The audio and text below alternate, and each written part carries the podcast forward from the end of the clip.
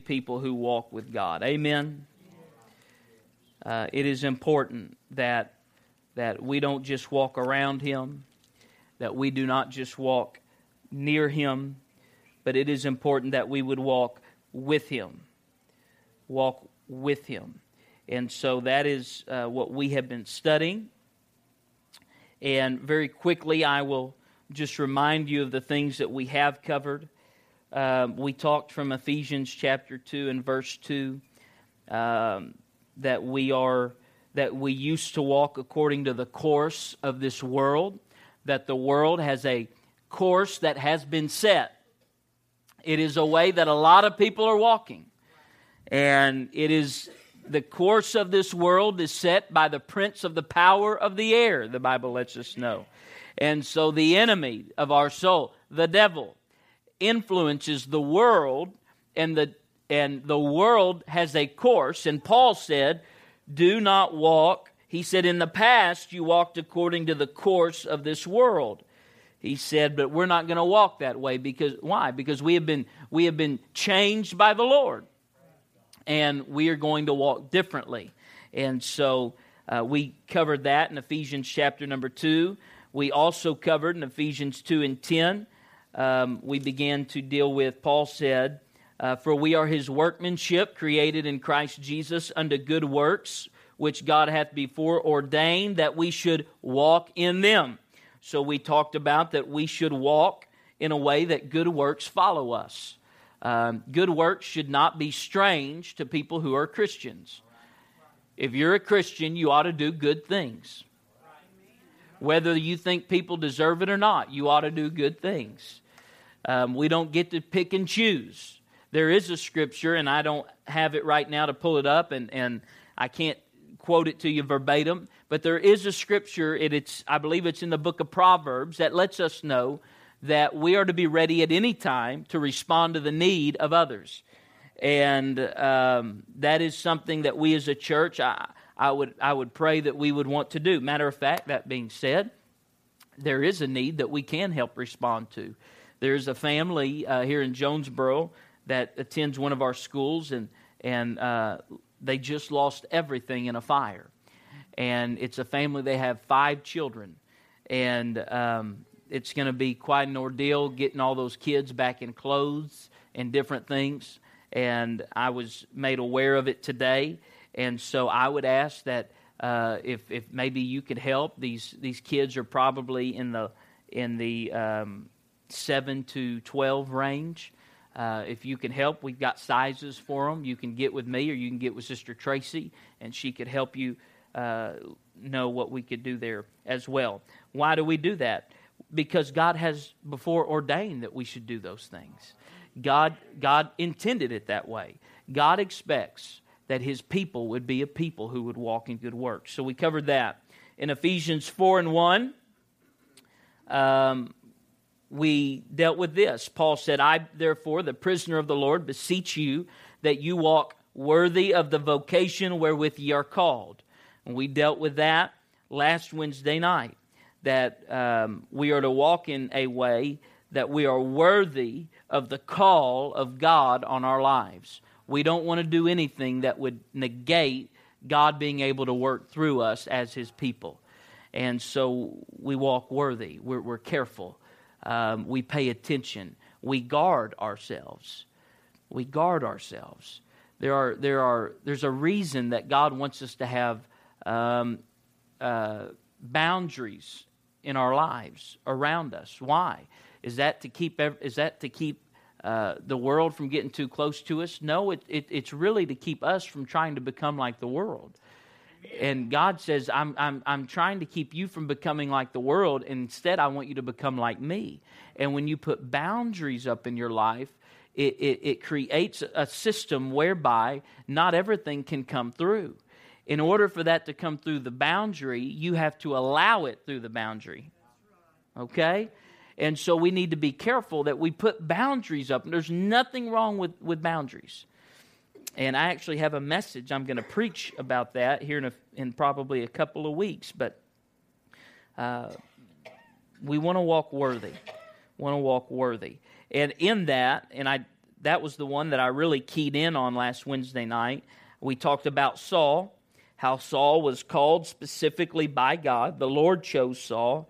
Uh, the Lord said, "This is the one that I'm going to set up as king of Israel." He was he was very humble initially, um, but somewhere along the line, to Saul, his calling became more important to him than his obedience to God's word did. I'm going to just tell you, I, in my 34 years, I've never heard anybody teach on that, but the Lord really hit me very strong with that the other night that we need to be very careful that we don't that we don't elevate the call of God above the word of God.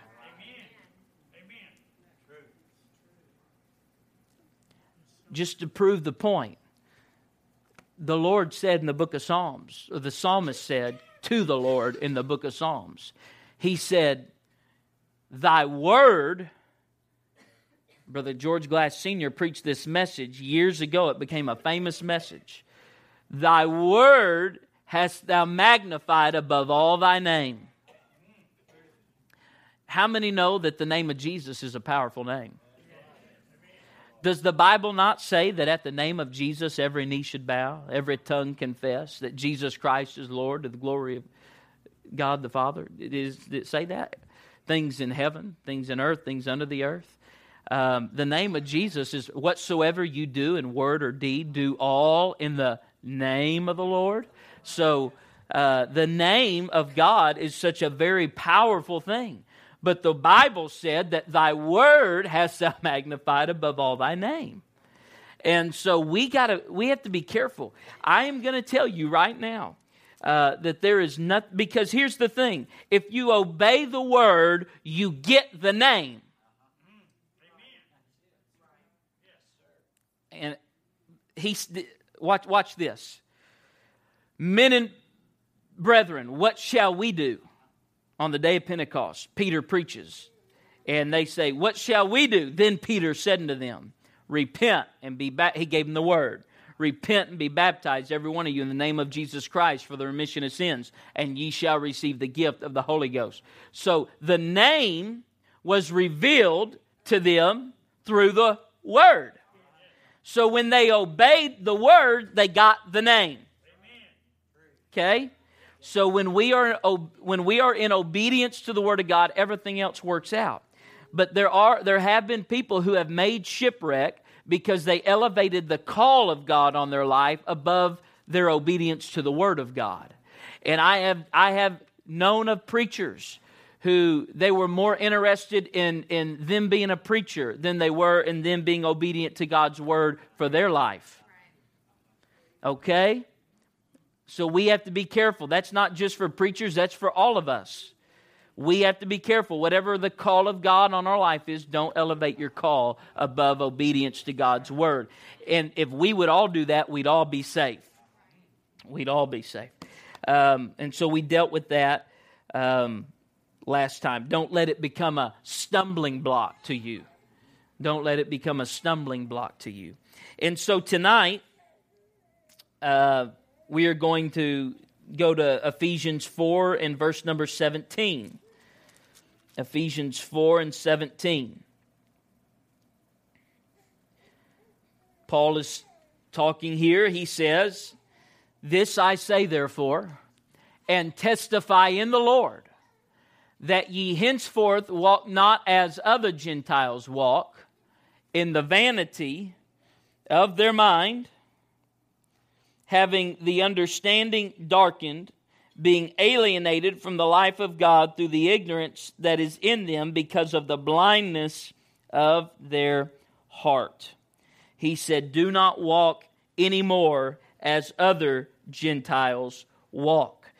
Here is what he is saying. Let me put it into two words that we can all understand tonight.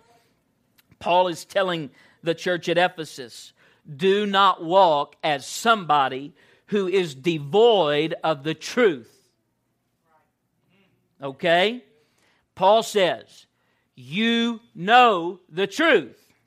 So don't walk as if you are somebody who doesn't know the truth, all right? Okay. Let's let's begin to deal with that and break that down. we have to understand that with truth comes responsibility. With truth comes responsibility. When God reveals things to you, God does not just reveal things to you to be revealing them. God reveals things to you and I in order that we would that we would take a responsibility for those things that have been revealed. And God will never reveal something to you that you are not capable of taking responsibility for. But if God reveals it, you're responsible. You're responsible. I preached a message, it reminds me of a message I preached one time. I preached a message one time, and um, I titled it, Jesus I'll Never Forget. Jesus, I'll, does, does anybody remember that message at all? Got one, two, three. Praise the Lord. Did, did okay. I'm just glad. I'm the rest of you. I'm just I'm i am taking notes for later. You know. Jesus, I'll never forget. And here here is what I preached in that sermon. Um, and maybe you'll remember what I preached if you don't remember the title of it. That would be better anyway, wouldn't it?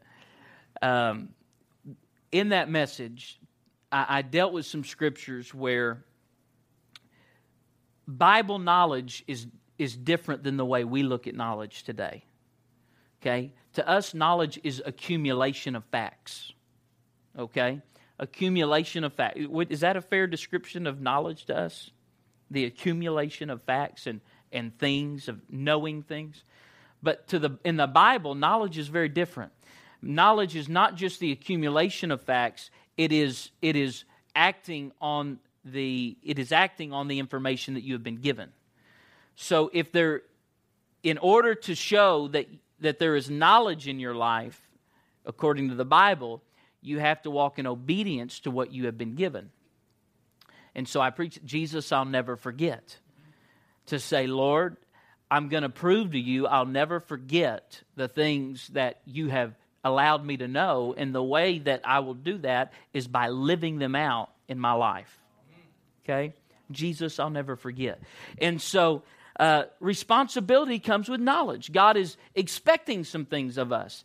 I, it is a very shallow form of Christianity that would think that, that we serve a God who doesn't, who doesn't want us to do better. How many here have kids? Okay. Do you don't you want your kids to do well? Sure you do. You want to see your kids succeed. You want to see them uh, you want to see them be stable. You want to know that their needs are met. Uh, not everybody's going to become a millionaire, and we understand that, but we want our children's needs to be met and them not to have want in their life as they grow older. And so everything we are doing, uh, some of you, your kids are out of the house, and maybe they have their own kids or their own grandkids even. I've got two that are still in my house, and my prayer is that I'm raising them in such a way that one of these days they'll be able to strike out on their own and make it. They'll make it. And um, the Lord, the, and the Lord's all, and I'm always going to be with them. I'm always going to be dad. They can, they can run, but they can't hide. I will find them. And, and they're going to they're going to become more uh, responsible for more and more things as time goes on. Um, that's part of it. The Lord looks at us the same way.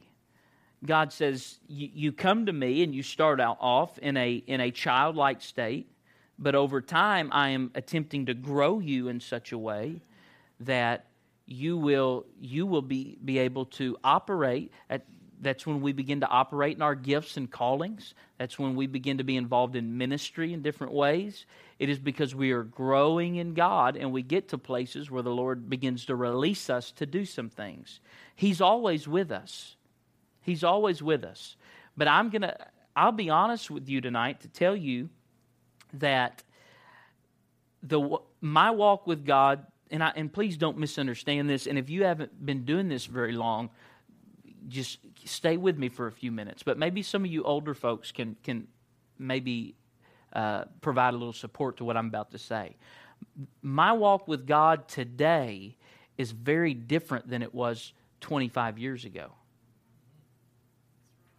It's very different than it was. And I expect in 30 years, it'll be very different 30 years from now than it is today. This is, this is how I feel about it. I feel like as time goes on, and I, the longer that I walk with God, and the more I know of Him, and the more I walk in what I know of Him, then the more uh, God allows me to, to, to walk through some things.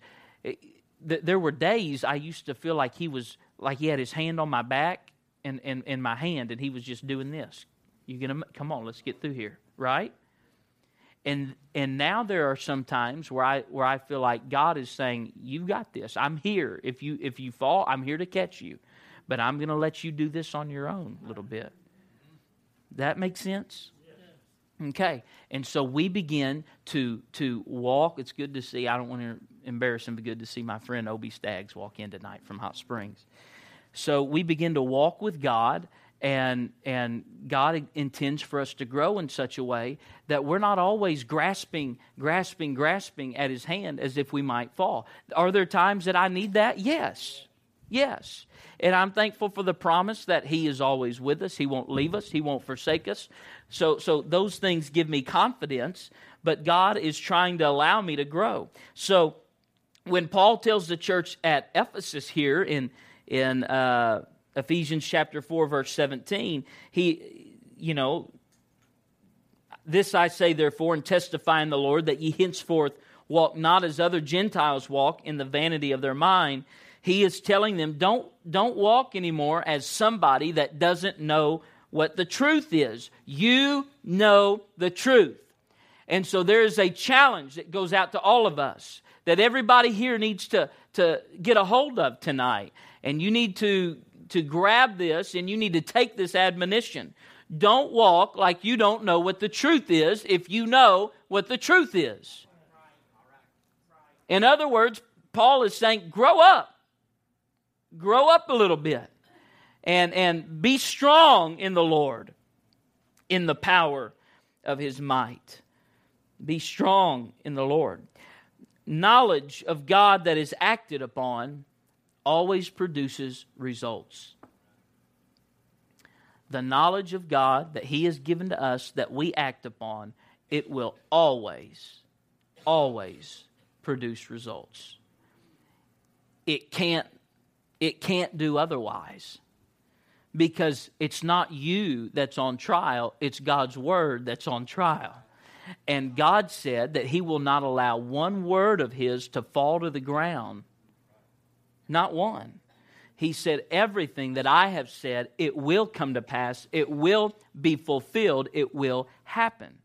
So uh, when we walk in obedience to the Word of God, the truth that we know that God has given to us, we can always expect for there to be results from that. Now, I know I have said this before, I, but I want to remind you of this again something my dad has, had, I've heard him say several times through the years. And I, have uh, even in, in private settings where I've heard him say this to people. When he would tell them, look, they, they, somebody'd come to him and they'd say, I'm struggling so bad. It is so hard right now. I just find it hard to live for God. And, and, and everything seems to be uh, coming against me. And, and every time I try to make a decision that is right, it seems like I just get hit so hard. Anybody ever felt that way? And I've heard dad say, if you will do this, take six months and you live for God according to everything that you know. You live for God, and as you learn, you continue to incorporate those things. You live for God completely for six months. And at the end of six months, you come back to me and you tell me if your life is not better, if things are not are not uh, if there are situations that have not turned. I'm not telling you everything's going to magically become roses, but but you will have peace that you did not have right now. You will have strength that you did not have right now if you will just do that, walk according to what you know. Why is that? It's because when we walk according to the truth of the Word of God, it always produces results. It is impossible for it not to. And I would tell you tonight if you're here and there's an area that you've struggled in, um, there's something that, that you're having a difficult time with, submit it to God. Submit it to God. Walk completely in what you know to be the truth and watch God begin to work some things out. Can you say amen? amen. So, if knowledge acted upon produces results, here's the, here's the opposite of that. And, and this is another truth knowledge ignored produces disaster. Knowledge ignored produces disaster. If we know, to whom much is given, much is required. If we know how we ought to be, but we're not as we ought to be, we're in for some disastrous things. Let me give you a good example of this. Um, was it 05 that Hurricane Katrina came through? Was that 05? 2005. Um, all the storm warnings began to go off and they began to say we've got a we've got a category whatever it is hurricane that's about to be coming in and we're expecting this thing to be uh, to, to reach mammoth uh, proportions um, it's going to be unlike anything any of you have ever seen in your lifetimes and the levees that we have they're, they're not up to par and we are they, they were telling this we expect for this storm to come inland for miles, and it's going to be utter devastation. And we are uh, we are evacuating everybody up to whatever point it was, the ninth ward. You know, all of those areas, those parishes down there. We want everybody in these areas evacuated. All right. Now, we all know that's what they are saying. It was all over the news it was it was all over any kind of uh, form of of weather service. They were all telling them that, but not everybody was listening to them. Not everybody was listening to them for whatever reason. Some people just some people just doubted whether it would really happen or not. Well, I don't think that's possible. I, you know, I live a mile in. There's no way this water's coming up here, and and or. Uh, oh, they're just blowing that out of proportion. They're just being extremist uh, right now, and whatever the case may be. I'm not. I've always lived here. I've never left here. I'm not going to leave here. Well, they left there when the water got up. And how many videos did we see of rescues taking place? People on top of houses, uh, helicopters going by looking for people, and, and people be up there waving at them and have a bed sheet with with save us written on it or something, and and holding that up. And we saw uh, all over the world those images went viral. And it was it wasn't just one or two. It wasn't just three or four. Wasn't just 10 or 20. It was hundreds and hundreds and even thousands of people who refused to leave. And this is what was. They had the knowledge of what was going to happen. They had they had all the knowledge of what they needed to do to escape that storm, but they refused to act upon the knowledge that had been given to them, and it produced disaster in their lives. It was utter disaster. And I am telling you that when God has told us some things, and God has given us truth, everybody say truth. truth. When God has given us truth, and he has said, If you will do this, if you will be like the wise man who built his house upon the rock, and what did the Bible say? He heard my he heard the words and he obeyed. He's like the one who hears my words and obeys them. Right. The man who builds his house on the rock is as the man, uh, he, he's going to be like someone who hears what I'm saying and obeys what I'm saying. He said, But those that hear what I'm saying and they don't obey it, they're like the ones who built their house upon the sand. And the rain came and the wind blew and, and the storm uh, hit, and it was the same rain, it was the same wind, it was the same storm. But one house stood and the other house didn't. One house was saved and the other house was a disaster. What was the difference? The only difference is obedience to the word of God. That is the that is the uh, that that is the differentiating factor is obedience to the word of God. That's why I tell I'm telling you as a church, let's not try to be a people who who who who live on the edge of the word of God or we try to get as close as we can to not obeying the word of God but still obeying the word of God. You know what I'm talking about? How many of you have ever had your kids uh, your kids playing together? We were driving down the road the other day in, in the truck. Asher's on one side, Nora's on the other side. Nora has a, a doll or something that she has set down in the seat between them. And Asher reaches down and, and just hits it or something for no reason. I mean, because that's what a boy does. You know, just no, no good reason for it. Just felt I needed to do that, knowing it was going to cause a reaction, you know. And, and so I'm driving. I said, both of y'all, knock it off right now. It is amazing how many things you say that your parents used to say when you become a parent. My goodness. Don't make me come back there. you know, everything, every cliche, I mean, all of it. It just, it, it just, whew, it's in my DNA now. And so I'm, I said, I said, Asher, you quit touching her doll, and Nora, you quit whining about everything. Okay? So I'd hoped I'd fixed it. we drive down the road just a couple more miles, and I hear Nora start getting upset again. And I said, Asher, I said, I told you not to touch that doll. He said, I'm not touching it, Dad. Right? So here's what he was doing.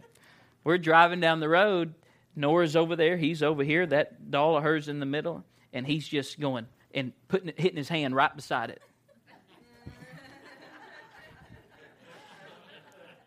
Y'all know what I'm talking about? Yeah.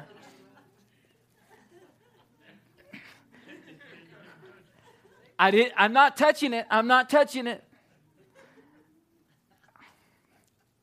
He still got in trouble. Now, we laugh about it. But there's a lot of people who are supposed to be living for God who do that.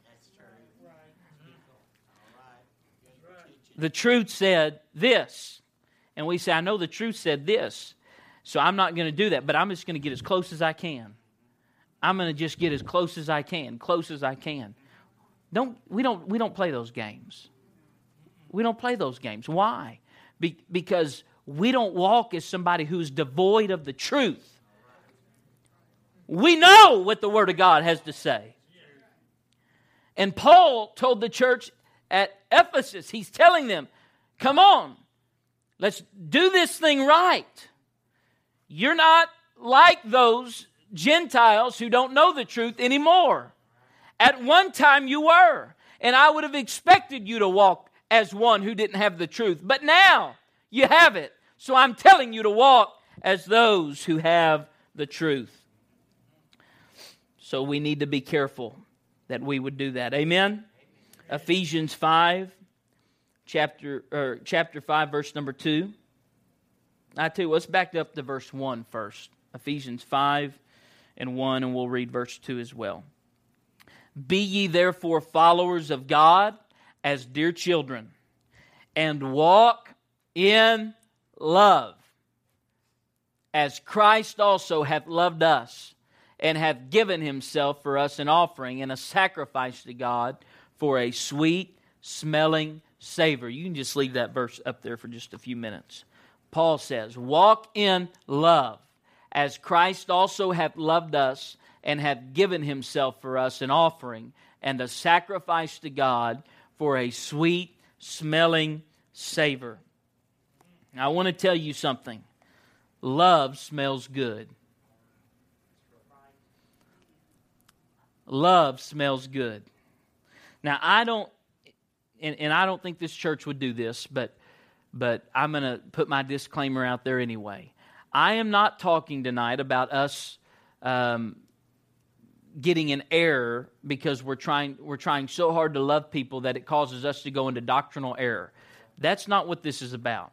That's not what the Apostle Paul is telling this church. That's not, that, that, that has nothing, doctrinal purity and doctrinal strength uh, for every church has to be something that is guarded fiercely and, and passionately and consistently.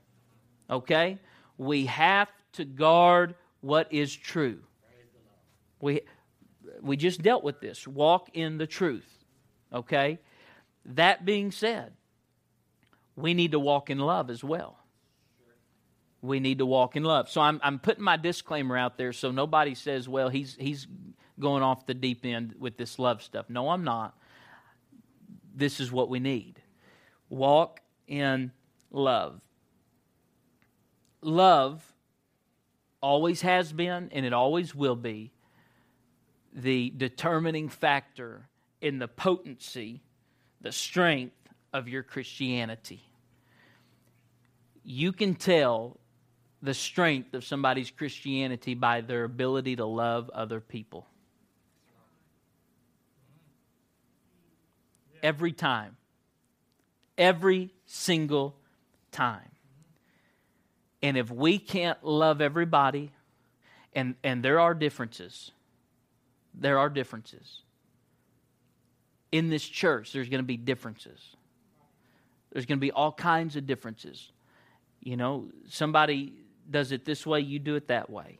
Somebody thinks this way about it, uh, someone else thinks that way about it. There's always going to be differences. You'd better be careful that you don't forget that love is the thing that keeps us all together. Love. It, um, I'm not. I'm. I'm not a cook by any means. Um, so I, I don't even know a good recipe to give you for an illustration right now of what I'm about to say. But I know what I'm about to say is true.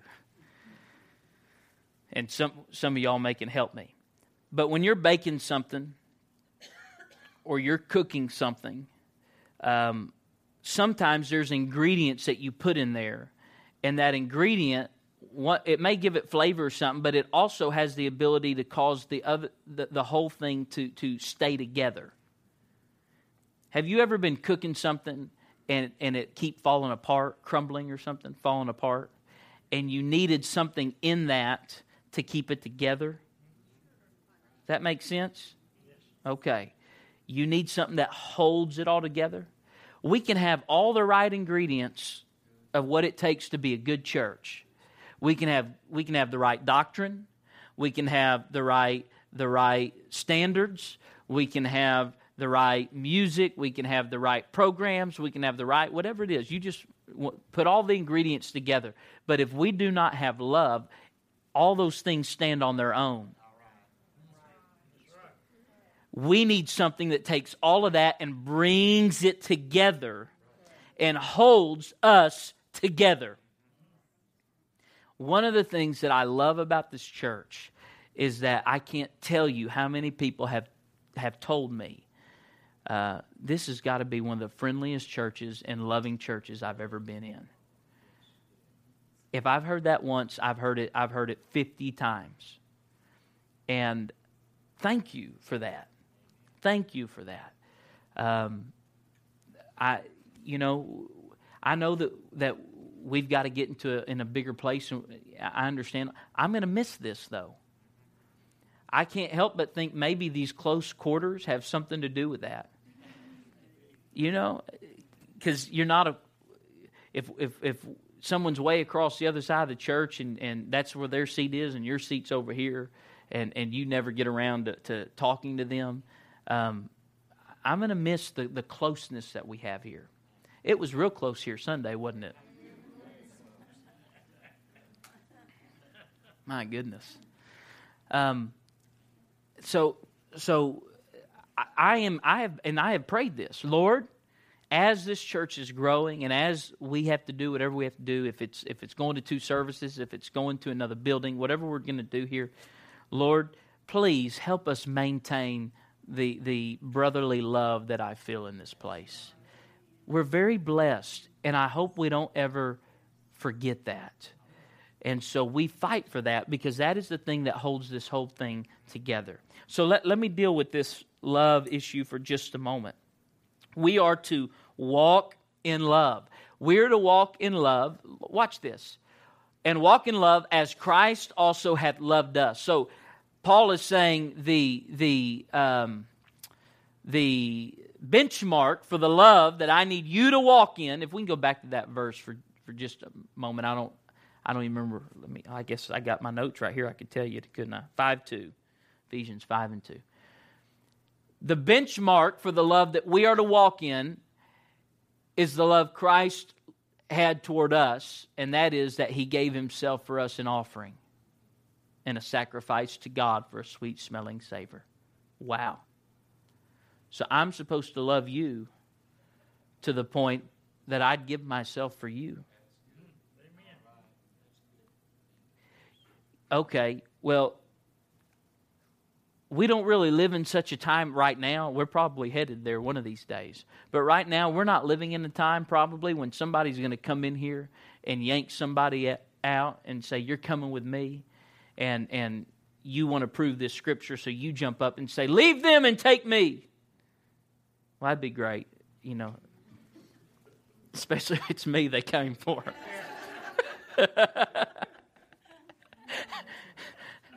if you, if you want to get with me, I'll get you a list of some good people to get. No, I'm kidding. I'm kidding. I'm kidding. Well, that would that proves that on a on a um, very physical level. But how about we give ourselves for somebody when we know we've got somebody here going through something? And and maybe somebody's not understanding everything and, and maybe they're not even doing all right but somebody says you know what? That's my brother. That's my sister in the lord and i'm going to protect them. I'm going to cover them. I'm going to love them. Why? Because i've got to love them like god loved me and he loved me when i wasn't anything worth loving. Amen. now we're doing real good right now.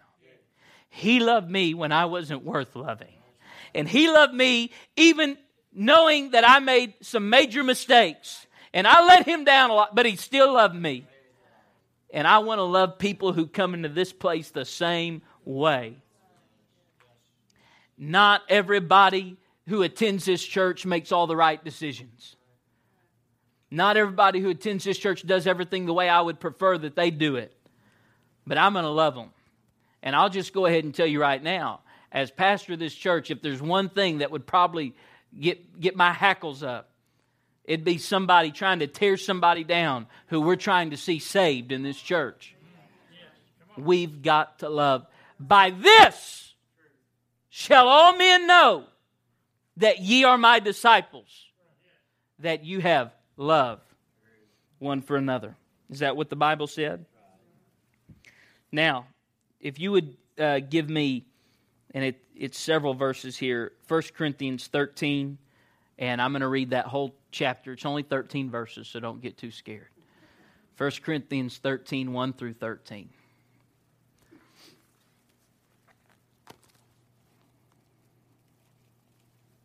Y'all all right? We doing okay tonight? Good.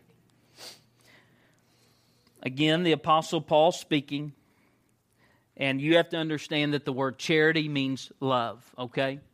Though I speak with the tongues of men and of angels and have not love, I am become as sounding brass or a tinkling cymbal. And though I have the gift of prophecy and understand all mysteries and all knowledge, and though I have all faith so that I could remove mountains and I have not love, I'm nothing. I'm telling y'all, this is a big deal. Because this, this, is the, this is the one thing. If we don't get this right, Paul said it negates everything else. Now let that weigh on you a little bit. And though I bestow all my goods to feed the poor, and though I give my body to be burned and have not love, it profiteth me nothing. Love suffers long and is kind. Love envieth not. Love vaunteth not itself. It is not puffed up. It doth not behave itself unseemly. Seeketh not her own. Is not easily provoked. Thinketh no evil rejoiceth not in iniquity, but rejoiceth in the truth. It bears all things, it believeth all things, it hopeth all things, it endureth all things. Love never faileth, but whether there be prophecies, they shall fail. Whether there be tongues, they shall cease. Whether there be knowledge, it shall vanish away. For we know in part and we prophesy in part. But when that which is perfect is come, then that which is in part shall be done away. When I was a child, I spake as a child. I understood as a child. I thought as a child. But when I became a man, I put away childish things. For now we see through a glass darkly, but then face to face. Now I know in part, but then I shall know even as also I am known. And watch this, verse 13. And now abideth faith, hope, and charity. Faith, hope, and love. But the these three, but the greatest of these is love. Now watch this. We need faith. You can't be saved without faith. You cannot be saved without faith. We need hope. And we need love. But the apostle, under the unction of the Holy Ghost, writes and tells us, but even greater than your hope and even greater than your faith is your ability to love. Wow. Wow. Now that is powerful. You being able to love other people is of more importance than these other. It's greater. That's not my words. That's what Paul had to say. If you would uh, put Second Thessalonians 1 and 3 up there. Second Thessalonians 1 and 3. And when that's over, I'm going to go to 1 Peter 4 and 8. We are bound to thank God always for you, brethren, as it is meet, because your faith groweth exceedingly, and the charity of every one of you all toward each other aboundeth. Paul said, and above all things, have fervent charity, have fervent love among yourselves, for charity uh, uh, Peter said this, excuse me, for charity shall cover the multitude of sins. For, let's go back to the first Thessalonians. Uh, he said, now we are, we are, we have great joy and uh, it, it's abounding. First Thessalonians uh, 1 and 3. First Thessalonians 1 and 3.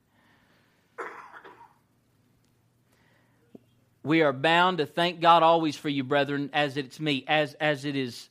This is a good thing to do because that your faith growth exceedingly in the charity of every one of you all toward each other aboundeth.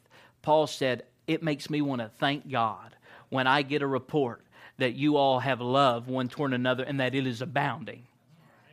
He said, It makes, I just, he said, I have to stop and I've just got to give God praise and thank the Lord when I hear that there's a group of people who love one another and they're walking in the kind of love that the Lord showed toward us. He said, I thank God for that. He said, That makes me want to have a shout down when I find out that the church is loving one another. You know why that is? It's because it's because it's not natural for people to get along. Well, it is not natural for a bunch of people to get along. You get one or two to get along, that's, yeah. That's why you have best friends, right? And I've got some best friends, and, and, and, and probably my closest friend in the whole world. One of the things that makes us like that is because we pretty much see eye to eye on everything. We don't, we don't get crossways with one another. You know, we, we see it the same way. I always love it when people get saved and see it the same way as me.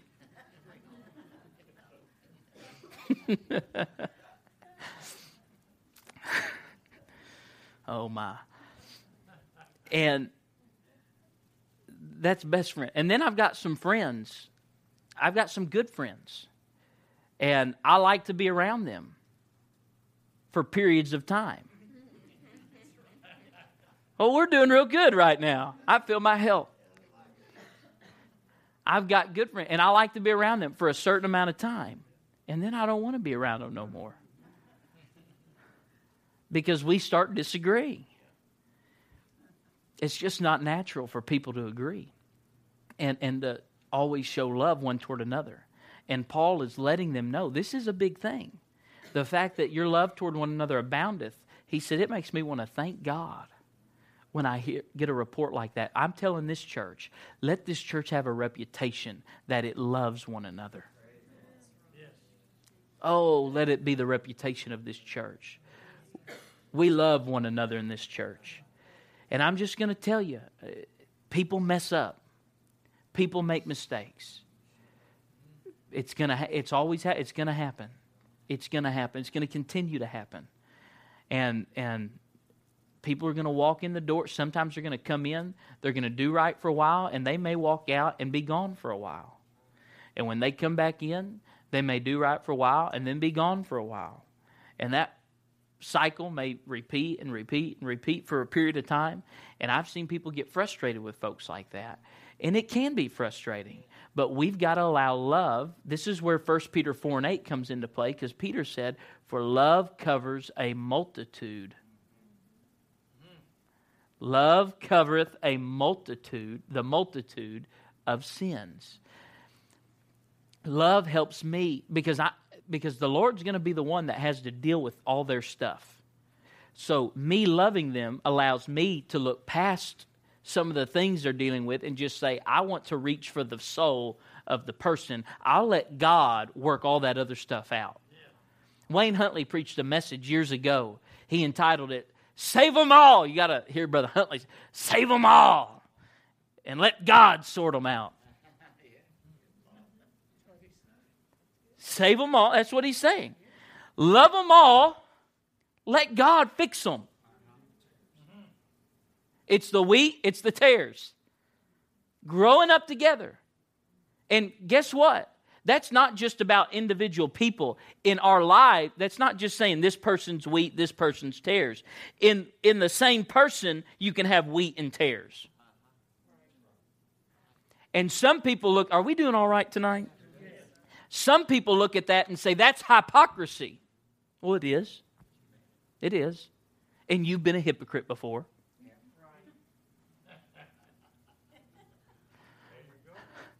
That'd be a real good place for us to all together say amen. All right. No one wants to be the only one to say amen on that. Pastor says, You've been a hypocrite. Amen. Yes, I have.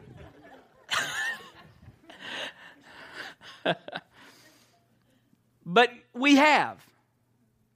I have, and you have. We have been hypocrites because wheat and tares are going to grow even in the same vessel. It's going to be in the same vessel.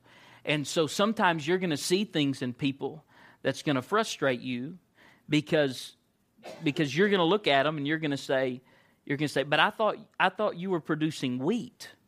Why do I see a tare coming up in your life?" It's because the enemy is never going to quit trying to sow tares in the lives of people until the Lord comes back for his church. The enemy's going to be doing everything he can to destroy this thing. And so, do tares come up? Sure, they do. They come up in your life, they come up in mine. That's why we all make it a point. And I had somebody ask me a question the other day. Another pastor said, uh, he, he's taken a pastorate of a church. He said, In this church, altar calls have been optional. You know, responding to the Word of God, that's been optional. He said, I'm trying to change that. What do you do? And I said, I'll tell you what I tell our young ministers in our church, you've heard me say this, and, and uh, I tell our young ministers in our church, I said, when you preach, uh, and on Sundays, you, you know this is how I operate. When you preach and you know that God's given you a word, I said, you don't ask for a response, you demand a response. You demand a response. I don't want it to be in this church that we ask for it, so it becomes that I only come respond to the word that was preached um, if I'm super, super, super convicted about it. Because then what happens is we only respond whenever we get hit on the head. And then people do start looking at you say, Oh, I know what their issue is. That's why we don't do that. We respond to the Word of God every time it's preached. And, and, and we make it a point to continually come to the altar. What, what does that accomplish? I'm telling you what that accomplishes. It keeps us tender before the Lord, for one thing. And it allows God to work on us at times when we thought He wouldn't have worked on us, for another thing. But it also helps me when I've got tares coming up in my life that I don't even see them coming up. It gives opportunity for God to deal with the tares in my life. And so we need to respond to the altar. And so you're going to see people, it's going to frustrate you. You've got to be, you have to learn, let God deal with that stuff. And He will. He will. Let God deal with that. You just love the person. And I, I pray, I pray, I pray, I pray, God, help this church to always be a church that loves one another. Loves one another because love will cover the multitude of sins. It covers the multitude of sins.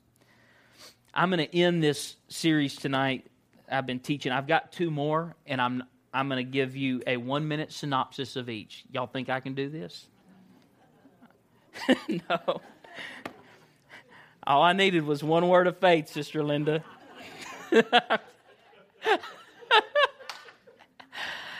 oh my. I'm going to do it. Y'all watch. Ephesians 5 and 8 but you can't start counting a minute until the, the scripture's on the screen. Ephesians 5 and 8.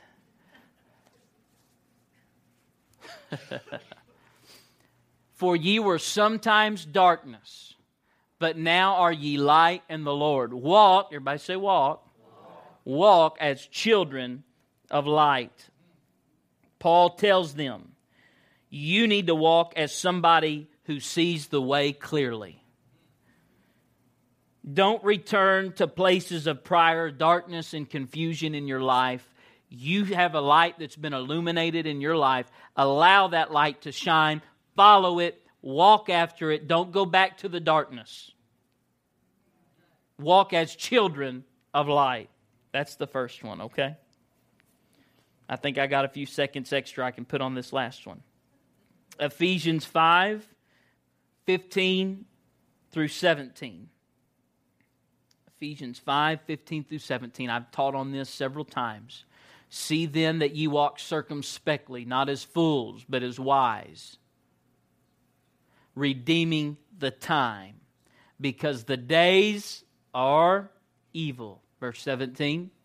Wherefore be ye not unwise, but understanding what the will of the Lord is. He said, Walk circumspectly, being careful, paying attention to every that's what that word circumspect means. Paying attention to everything that is around. Don't get caught not paying attention. This isn't this isn't a game we're, we're in. This is life or death. Walk circumspectly. Don't be a fool, but be wise. Be aware of the time. Know what time it is. Folks, we're getting close to the coming of the Lord. I know we've heard it for years, but I'm going to keep telling it to you. We are, we are so close to the coming of the Lord. And I want you to know the signs of the times are all around us. Be aware of the time. Recognize that the days are evil. So we can't just get caught up in the, in the wave of everything that's pushing right now. We have to recognize hey, there's some evil things happening right now Don't let me get caught up in this tsunami of evil that is just everybody's gotten on board with and it's become the norm. This is not normal. It's not normal. We've got to be aware of the time, recognize the days are evil. Don't be unwise, he said, but discern the will of God. Understand what the Lord's will is. The wise will look to the Lord and they will seek to understand what is the will of God. These days that I am in, they do not lend themselves to me just haphazardly walking with God. But I've got to walk with God in such a way that I am seeking after His will, that I am pursuing His will for my life. And in this church as a whole, we have to walk with God in such a way that we are seeking the will of God for this church.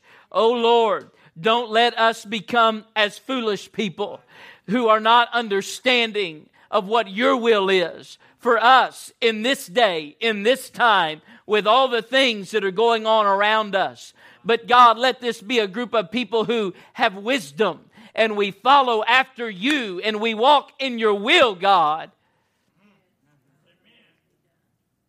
We walk in your will, Lord, so that in these evil days there can be a strong church. How many, if the Lord should tarry his coming for 20, 30, 40, 50 years, how many of you want your kids, your grandkids to grow up in a strong church?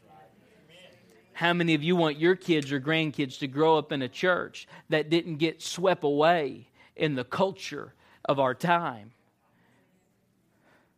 I want to be able to look back and say, Thank God for sanctuary. It was a sanctuary in an evil day, but there was a sanctuary church that stood strong and they sought after the will of God and they walked circumspectly, walking with God. All of those that we've covered over the last few nights, six, seven, seven things that Paul said how we are to walk with God from the book of Ephesians. Seven things. Let's be careful. Let's be careful that we pay attention to this walk with God. It's so important. It's so important. It's so important. Remember that? Let me walk with you, Jesus.